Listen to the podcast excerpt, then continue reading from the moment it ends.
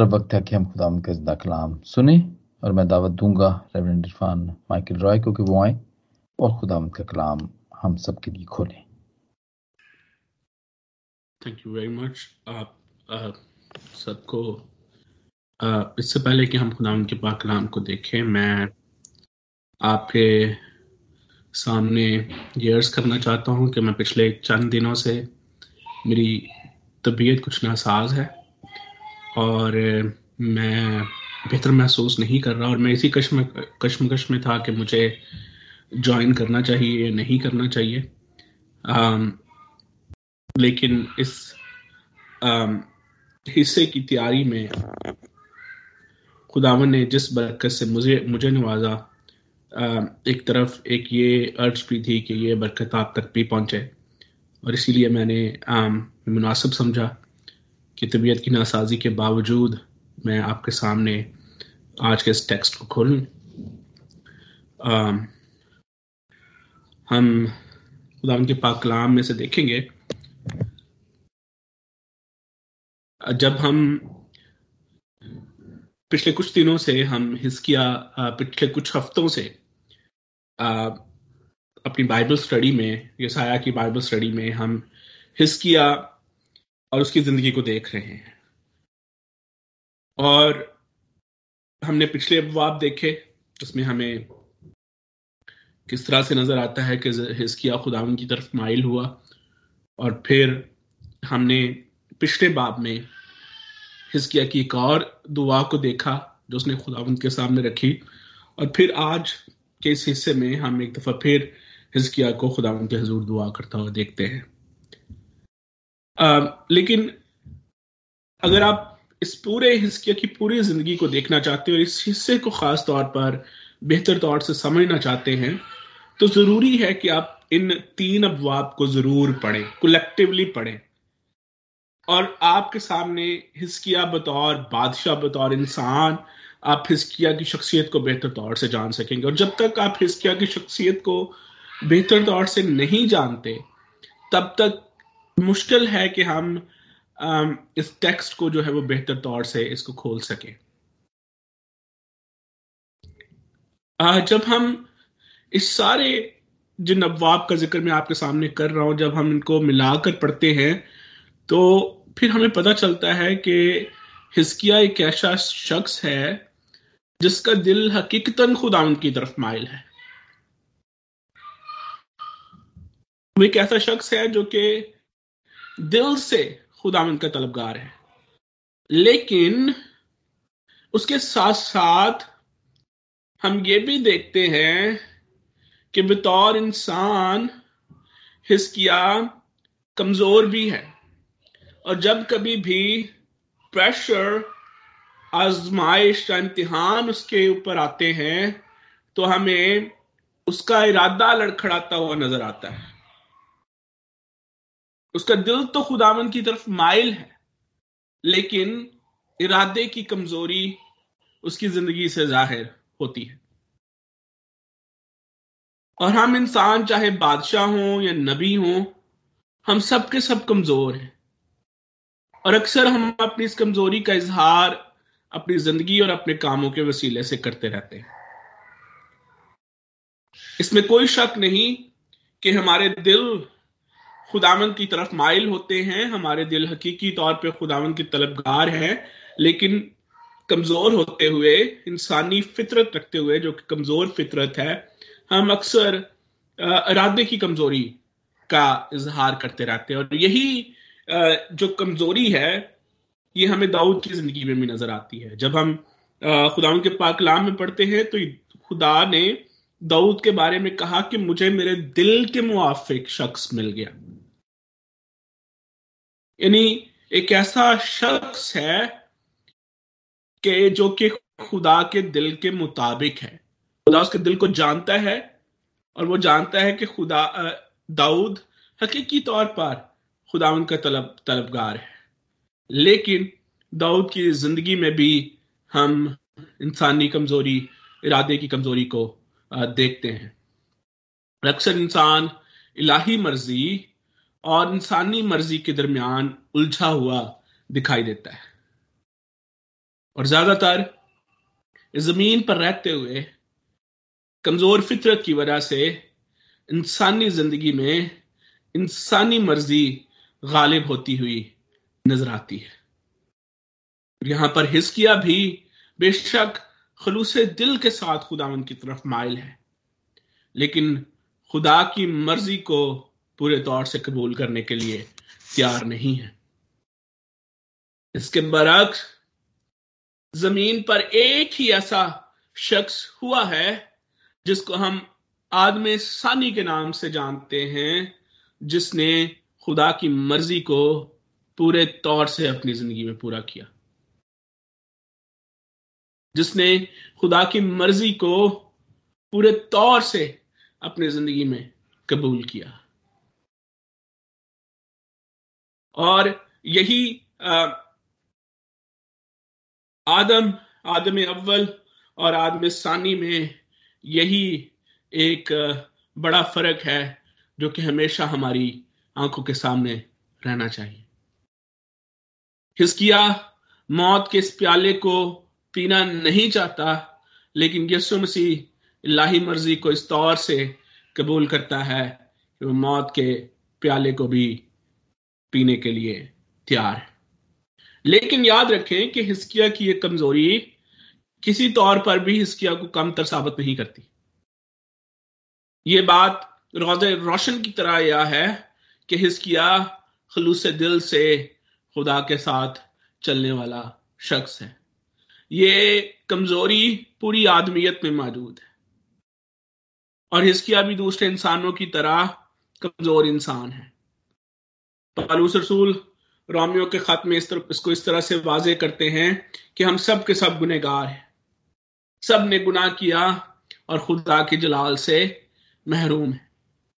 लेकिन हमारे लिए तसल्ली की बात यह है कि जब हम खुदा के साथ इंटरेक्ट करते हैं, जब एक कमज़ोर इंसान खुदा के साथ इंटरेक्ट करता है तो और खुदा जब हमारी तरफ़ माइल होता है तो वो हमारी कमजोरियों या हमारे गुनाहों को नहीं देखता, बल्कि वो अपने फजल के वसीले से हमारे साथ इंटरेक्ट करता है। जब खुदा हमारी दुआओं को सुनता है तो उस वक्त ना हमारी अच्छाइयाँ और ना हमारी बुराइयाँ खुदा के सामने होती हैं, बल्कि उसका फजल उसके सामने होता है। और वो फजल के वसीले से हमारे साथ इंटरेक्ट करता है। और किसी ने क्या खूब कहा है कि जब खुदा हम पर नज़र करता है तो खुदा हमारे, खुदा और हमारे दरमियान यसु मसीह की पाकिजगी और कामियत आ जाती है और वो इसी की बदौलत हमसे इंटरेक्ट करता है। और यहाँ पर हिस्किया के साथ खुदा का इंटरेक्शन खालस्तन खुदा के फजल पर मबनी है। मैथ्यू हेनरी अपनी कमेंट्री में पहली आयत की तफसीर को इस तरह से बयान करते हैं कि हमें इस हकीकत का हमेशा मुशाहिदा करना चाहिए कि इंसान की अजमत और ना ही उसके अच्छे अमाल उसे बीमारी और मौत के दाम से बचा सकते हैं। याद रखें, इसके एक बहुत बड़ा हुक्मरान था। उसने बहुत सारे अच्छे काम इसराइलियों के लिए किए। उसे इलाही फेवर हासिल थी, आसमानी मकबूलियत हासिल थी, इसके बावजूद वो बीमार हुआ। बावजूद कि खुदा उसको प्यार करता था, बावजूद खुदा का दाना हाथ उसके ऊपर था, वो बीमार था। हमें खुदा के कलाम में बहुत सारे ऐसे खुदा के खादम मिलते हैं, रसूल मिलते हैं, खुदा के लोग मिलते हैं जो कि खुदा की खिदमत करते हैं, खुदा से प्यार करते हैं, खुदा के फजल के तहत होते हैं, लेकिन फिर भी वो बीमार, बीमारी का शिकार होते हैं। तो मोथियस की मिसाल हमारे सामने बहुत बड़ी मिसाल है। लड़कपन से ही खुदा उनकी खिदमत में लगा, लेकिन पेट के आर्जे में मुबतला था। पलूस के बारे में बहुत से लोगों का ख्याल है कि उसे बेनाई का मसला था।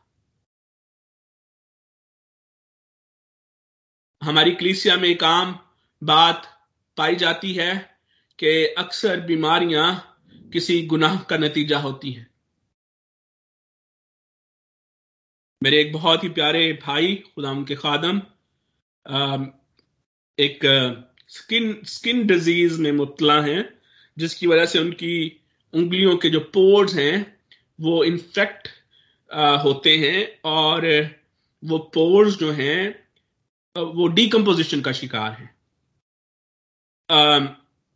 A very humble very nice man खुदा उनको अपने जलाल के लिए इस्तेमाल करता है। खुदा के कलाम की बेहतरीन तफसीर करते हैं और अमेरिका से तालीम हासिल करने में भी मशगूल हैं।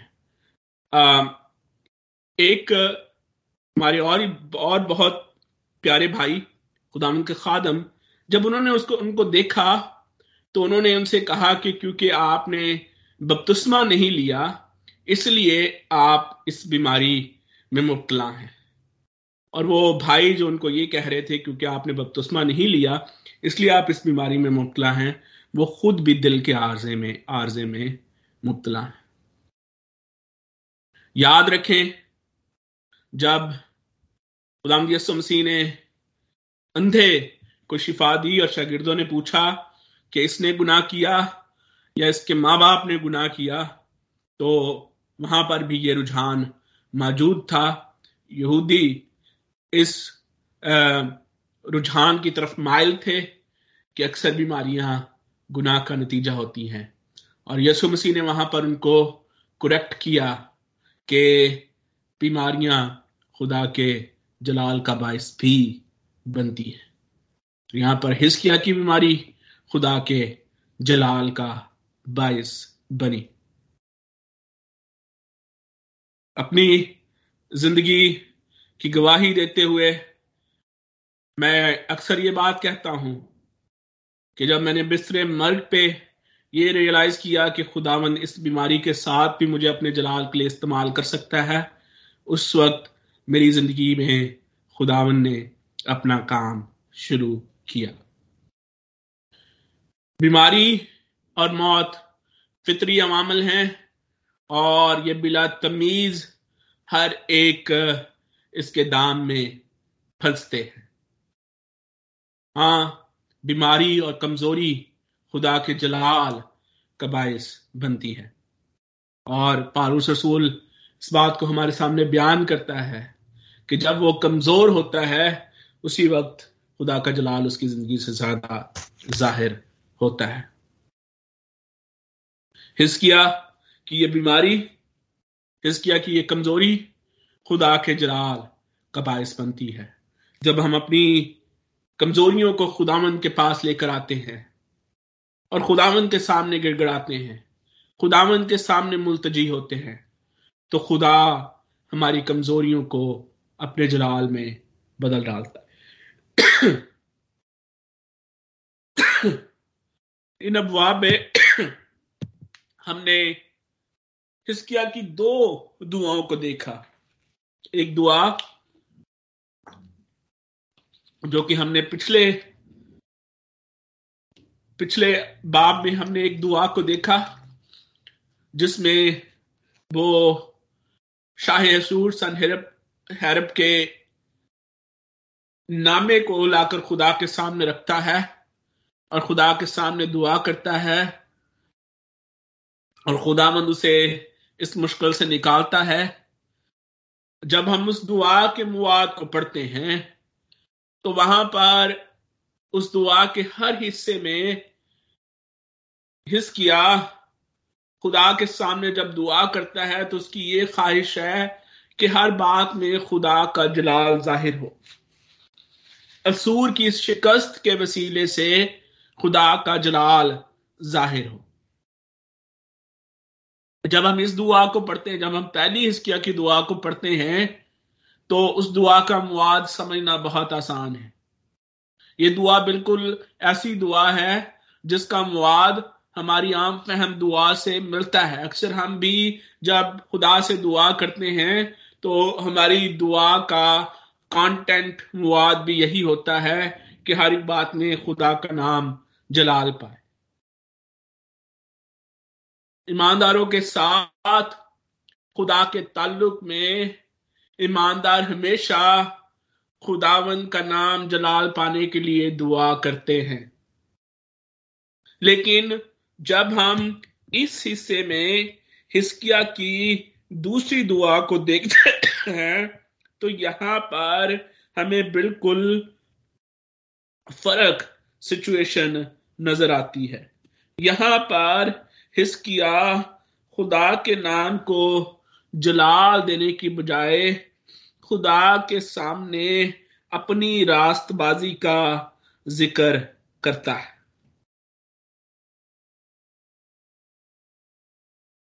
और और कहा, आए, ए खुदावन, मैं तेरी मिन्नत करता हूँ। याद फरमा कि तेरे हजूर सच्चाई और पूरे दिल से चलता रहा हूँ और जो तेरी नज़र में भला है वो ही किया है। ये बिल्कुल पहली दुआ से बिल्कुल फ़र्क दुआ नज़र आती है। और एक मुफसर ने इसके बारे में यूँ लिखा है कि लगता है कि इस इस दुआ में हिस्किया खुदा की जात को मरकज बनाने की बजाय अपनी जात को मरकज बना रहा है। लेकिन ऐसी दुआ के बावजूद हम देखते हैं कि खुदा ने हिस्किया की इस दुआ को सुना और उसकी बीमारी से उसे शिफा बख्शी। ये ये हम इस दुआ से क्या सीखते हैं? और फिर आपके सामने अर्ज़ करता चला चला चला चलूँ कि इसके लिए हमें हिस्किया की पूरी ज़िंदगी की सूरत हाल को देखना पड़ेगा। पहली बात हिस्किया is a man of prayer. ये एक ऐसा शख्स है जो कि दुआ की अहमियत से बखूबी वाकिफ है। वो जानता है कि उसे अपनी हर बात दुआ के वसीले खुदा के सामने रखने की ज़रूरत है। और दुआ की अगर सिंपल डेफिनेशन अगर हम करना चाहते हैं कि दुआ क्या है तो दुआ खुदा से बातें करना है। और हम खुदा से दुआ इसलिए करते हैं कि हमारा ईमान और भरोसा है कि जब हम खुदा के सामने आकर उससे बातचीत करते हैं, अपनी परेशानियाँ, अपनी मुश्किलें, अपनी सूरत हाल उसको बताते हैं और खुदा का खुदा, जो कि हर एक चीज़ का मालिक है और हर एक कायनात की हर एक चीज़ को संभालने वाला है, वो हमारी सूरत हाल को भी संभालेगा। हिस्किया इस अमर से बाखूबी वाकिफ है। इसके साथ साथ हिस्किया की ज़िंदगी को जब हम देखते हैं तो वो छोटी उम्र में ही एक मूजी मर्ज में लाक है। जब ये साया ये पैगाम लेकर हिस्किया के पास आता है तो हिस्किया की उम्र सिर्फ़ उनतालीस साल की है। थर्टी नाइन ईयर्स ओल्ड अभी उसको तख्त पर बैठे हुए फोर्टीन ईयर्स चौदह साल तख्त पर बैठे हुए उसके हुए हैं। और इस सूरत हाल में जब नबी उसके पास आता है, जो कि खुदा का पैगाम लेकर आता है तो हमारी जो समझ बूझ की सिचुएशन है, उससे बिल्कुल फ़र्क सिचुएशन है। हमारे पास जब हम ऐसी सूरत हाल में होते हैं, और हम किसी खुदा के खादम का विज़िट एक्सपेक्ट करते हैं तो हमारी एक्सपेक्टेशन यही होती हैं कि खुदा के खादम हमारे लिए दुआ करेंगे, और हमें तसल्ली की बात हमारे लिए करेंगे खुदावंद हमें शिफा बख्शेगा। लेकिन यहाँ पर हिस्किया ये साया जब हिस्किया के पास आता है तो वो किस तसली का पैगाम उसके लिए नहीं लेकर आया। बल्कि वो खुदावंद का ये पैगाम उसे पहुंचाता है कि वो अपने घर का इंतज़ाम कर ले। क्योंकि खुदा उसे अपने पास बुलाने वाला है। पर हम इस सूरत हाल को समझ सकते हैं। यसाया की इस मुश्किल घड़ी से हम बाखूबी, माफ़ कीजिएगा हिस्किया की मुश्किल घड़ी से हम बाखूबी वाकिफ हैं। अब, पहले बात जो हमने की, कि लेकिन वो इस बात को, इस अमर को जानता है कि हर एक मुश्किल का हल सिर्फ़ और सिर्फ़ खुदा के पास है। अब जो सबसे डीपर मसला है यहाँ पर यह भी नहीं कि हिस्किया बीमार है यह भी नहीं कि हिस्किया मौत आ, के दाम में फंसा जा रहा है बल्कि यहाँ पर एक और गहरा भेद है जिसको समझने की ज़रूरत ज़रूरत है। और मुफसरीन का ये ख्याल है कि यहाँ पर हिस्किया की सबसे बड़ी कश्मकश या सबसे बड़ी उलझन ये है कि वो खुदा के हुक्मों की फर्मा बरदारी और खुदा के वादों के सच्चे होने के दरमियान उलझा हुआ है। वो इस बात में लगा हुआ है कि क्या खुदा अपने वादों में, अपने अपने कामों में, अपने वादे जो खुदा ने अपने लोगों के साथ किए हैं, खुदा उनमें सच्चा है। और जब वो इस बात का ईमान रखता है कि खुदा अपने वादों में सच्चा है तो फिर ऐसी खबर उसके पास कैसे पहुँचती है? या खुदा की ये मर्ज़ी किस तौर से उसकी ज़िंदगी में ज़ाहिर हो रही है? वो इसी कश्मकश का, का, का शिकार है। आप इस कश्मकश को और बेहतर तरीके से समझ सकते हैं। आ, मिसाल के तौर पर हिस्किया इस्तिसना, उसके चालीसवें बाप को बखूबी तौर पर जानता होगा। और उसकी उनतालीसवीं और चालीसवीं आयत में इस तरह से दर्ज है, पसाज के दिन तू जान ले और इस बात को अपने दिल में छुपा ले कि ऊपर आसमान में और नीचे ज़मीन पर खुदावंद ही खुदा है और कोई दूसरा नहीं। सो तू उसके आइन और अहकाम को मैं, सो तू उसके आइन और अहकाम को जो मैं आज तुझे बताता हूँ, मानना, ताकि तेरा और तेरे बाद तेरी औलाद का भला हो और हमेशा उस मुल्क में जो खुदावन तेरा खुदा तुझको देता है, तेरी उम्र दराज हो। यहाँ पर हमें कितने वादे नज़र आते हैं? इन आयात में दो वादे जो हैं वो खास तौर पर। पहला वादा, औलाद का, और दूसरा वादा, उम्र की दराजी का।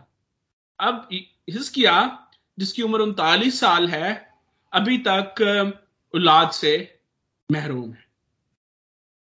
और ये बात बहुत अहम है कि हिस्किया का अभी तक कोई जानशीन नहीं है। कोई ऐसा जानशीन मौजूद नहीं है जो कि तख्त दाऊद का वारिस हो, जिसके बारे में खुदा ने दाऊद से यह अहद किया कि तख्त जो है वो तेरी नस्ल से कभी नहीं छूटेगा। तू और तेरी औलाद जो है वो तख्त के वारिस होंगे।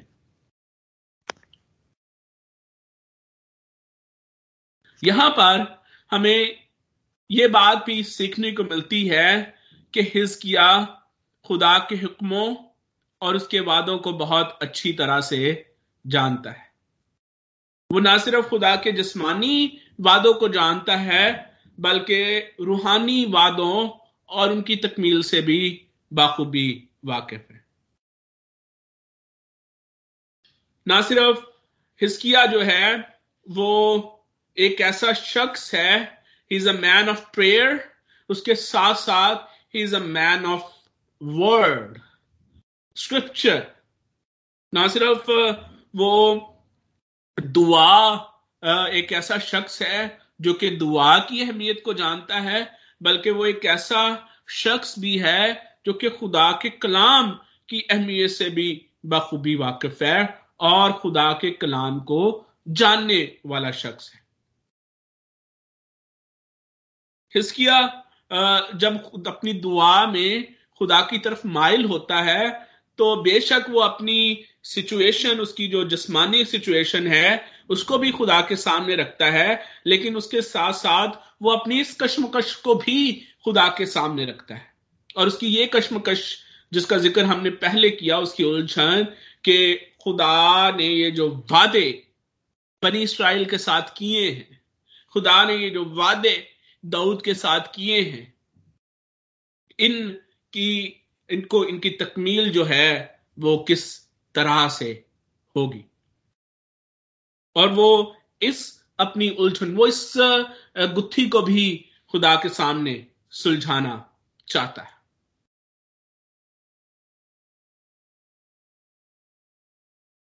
जब हम पुराने अहदनामे को पढ़ते हैं और वहाँ पर हमें नज़र आता है कि हमेशा खुदा जब शरीयत अपने लोगों को देता है और हमने कॉमनेंट्स को पढ़ा।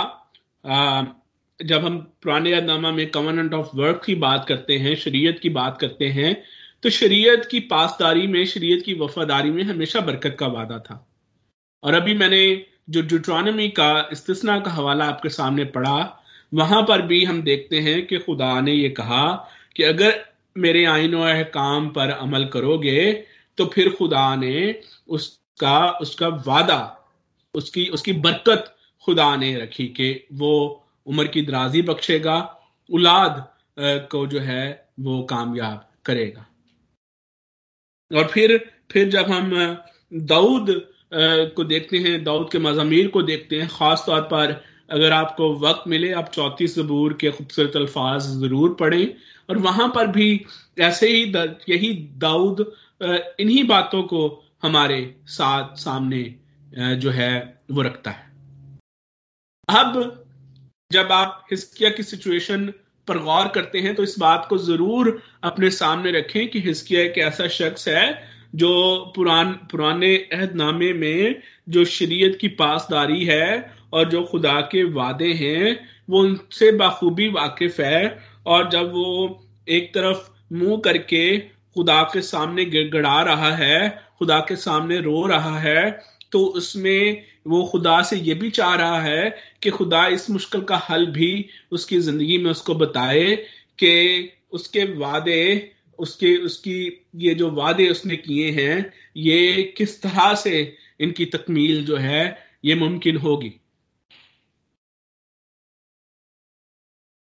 आज हमें, जब हम खुदा के सामने आते हैं तो क्या हम इन सारी बातों को, इन सारी हकीकतों को पूरे तौर से जानते हैं।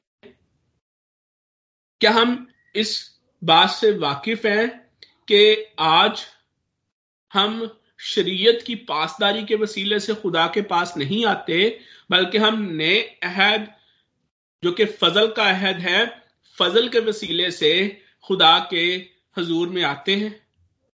क्या हम इस हकीकत को जानते हैं? हम जानते हैं कि बेशक शरीयत की पासदारी में जो है वो बरकत मौजूद है, शरीयत की पासदारी में उम्र की दराजी की बरकत भी मौजूद है, शरीयत की पासदारी में जो है वो औलाद की बेहतरी की भी बरकत मौजूद है। लेकिन हम ये भी जानते हैं कि कोई भी शख्स शरीयत को पूरे तौर से जो है वो उसकी पासदारी नहीं कर सका। और इसीलिए पुराने अहदनामे की जगह पर हमें नए अहदनामे की ज़रूरत पड़ती है। क्योंकि कोई ऐसा शख्स नहीं है जो कि शरीयत पर पूरी तरह से, शरीयत को पूरी तरह से पूरा करे। सिर्फ़ एक ऐसा शख्स है जिसने सारा कुछ जिस पर गुनाह साबित नहीं किया जा सकता। अब खुदा ने पुराने अहदनामा की जगह पर हमें नया अहद बख्शा।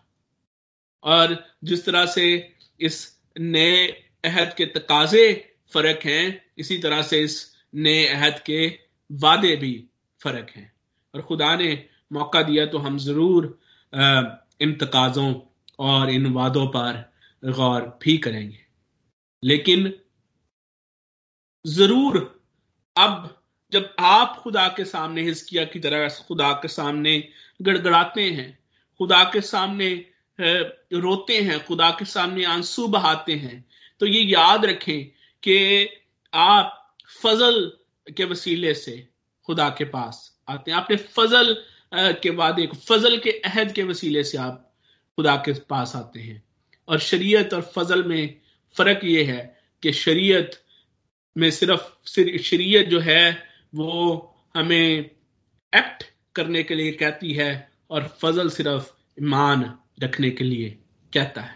हमारा काम सिर्फ़ और सिर्फ़ खुदा के वादों पर ईमान रखना है और खुदा फजल के वसीले से हम उन वादों को पूरा करता है। लेकिन उसके साथ साथ हमें वादों को जानने की भी ज़रूरत है कि नए अहद के वादे क्या हैं।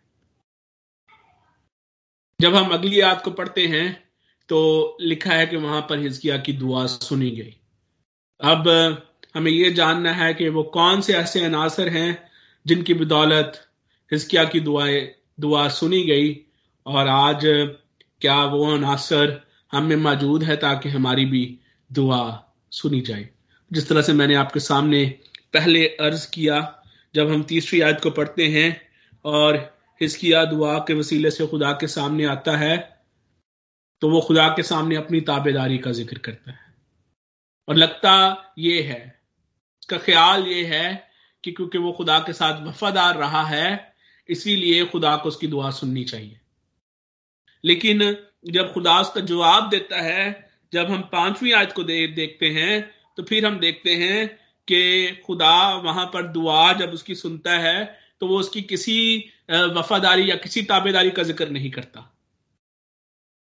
खुदा ने ये साया की दुआ उसकी वफादारी और ताबेदारी की बुनियाद पर नहीं सुनी, बल्कि खुदा अपनी वफादारी के बायस उसकी दुआ को सुनता है कि खुदा जो वादे हमारे सामने करता है, जो वादे हमारे साथ करता है, खुदा उसमें वफादार है।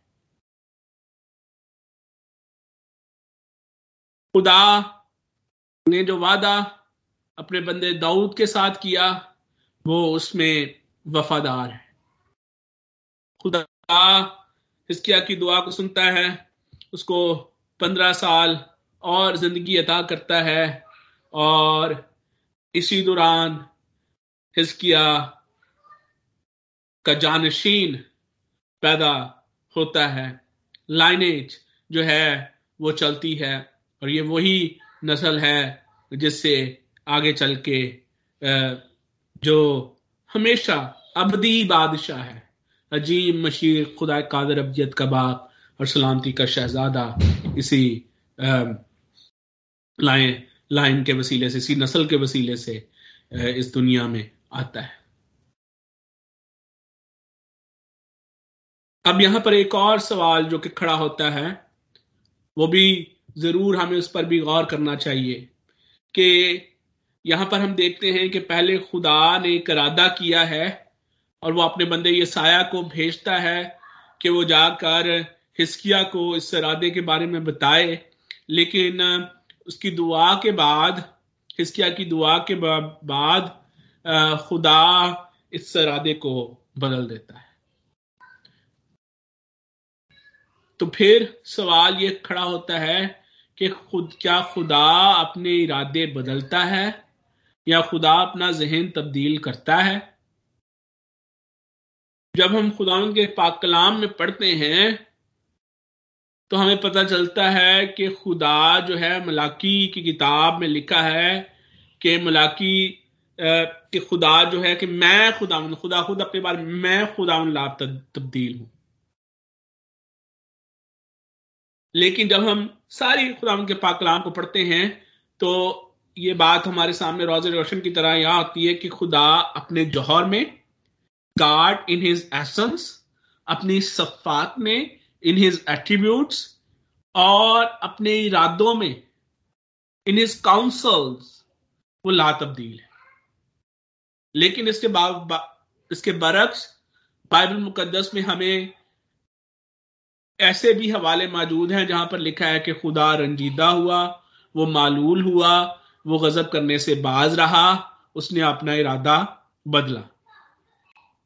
जब ऐसे अल्फाज हमें खुदावंद के पाकलाम में मिलते हैं तो हमें याद रखना चाहिए कि इसका मतलब हरगिज नहीं है कि उसने अपनी फितरत बदली है, या अपनी सिफत कोई बदली है, अपना कोई एट्रीब्यूट बदला है, या अपना कोई मंसूबा बदला है। हाँ ये ज़रूर है, हम, इसको जब हम एंथ्रो एंथ्रोपोलॉजी एंथ्रोमॉर्फिज्म जहाँ पर हम चीज़ों को इंसानी ज़ुबान में, खुदा के कामों को इंसानी ज़ुबान में बयान करने की कोशिश करते हैं तो वहाँ पर हम ये ज़रूर देखते हैं कि हमें ये ज़रूर नज़र आता है कि खुदा ने अपनी मर्ज़ी या अपने इरादे को बदला।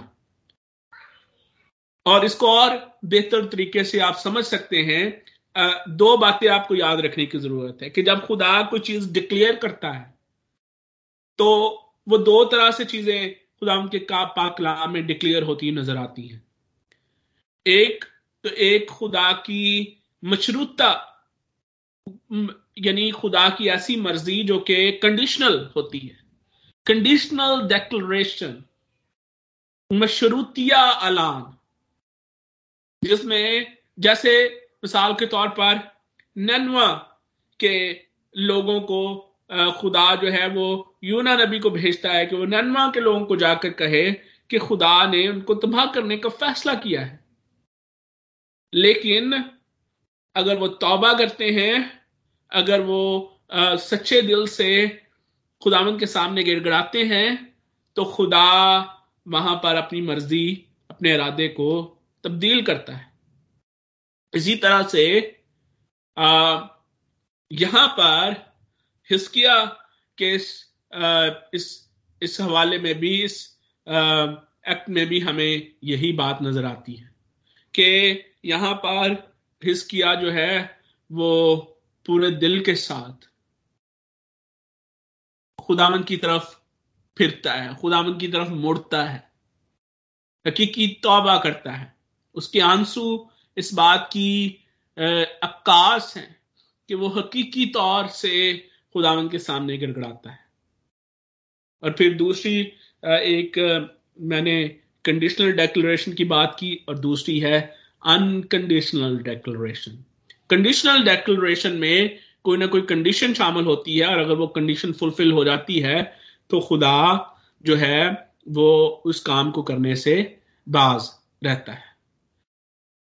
या आप ये कहिए कि दूसरे अल्फाज में कि हमें खुदा का जहन जो है वो बदलता हुआ दिखाई देता है। लेकिन कंडीशनल जो डेक्लर जो जो अनकंडीशनल डेक्लरेशन हैं, ये कभी नहीं बदलती।